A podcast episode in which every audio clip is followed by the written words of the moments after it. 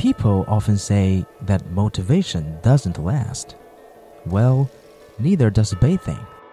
That's why we recommend it daily. FM 幺七六八四零英语相对论，我是蛋司机。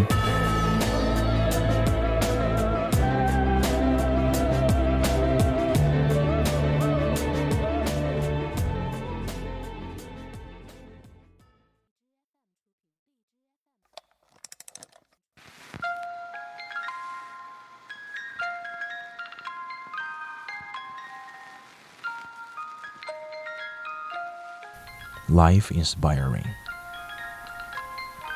A daughter complained to her father about her life and how things were so hard for her.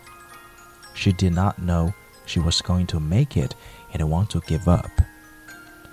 She was tired of fighting and struggling. It seemed as one problem was solved, a new one arose. Her father, a cook, took her to the kitchen. He filled three pots with water and placed each on a high fire. Soon the pots came to a boil.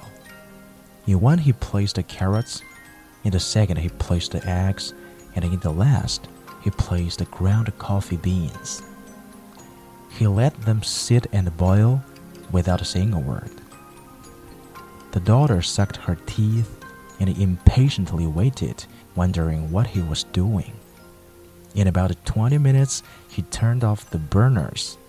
He fished the carrots out and placed them in a bowl. He pulled the eggs out and placed them in a bowl. Then he let the coffee out and placed it in the mug.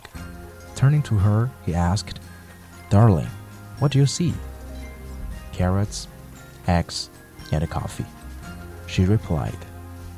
He brought her closer and asked her to feel the carrot. She did, and noted that they were soft. He then asked her to take an egg and break it. After pulling off the shell, she observed the hard boiled egg. Finally, he asked her to sip the coffee. She smiled as she tasted its rich aroma. What does it mean, father? She humbly asked. He explained that each of them had faced the same adversity boiling water, but each reacted differently. The carrot went in strong, hard, and unrelenting. But after being subjected to the boiling water, it softened and weak. The egg had been fragile. Its thin outer shell had protected its liquid interior, but after sitting through the boiling water, its inside became hardened. The ground coffee beans were unique.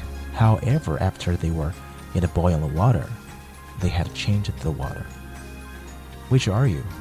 he asked his daughter. When adversity knocks on your door, how do you respond? Are you a carrot, an egg, or a coffee bean?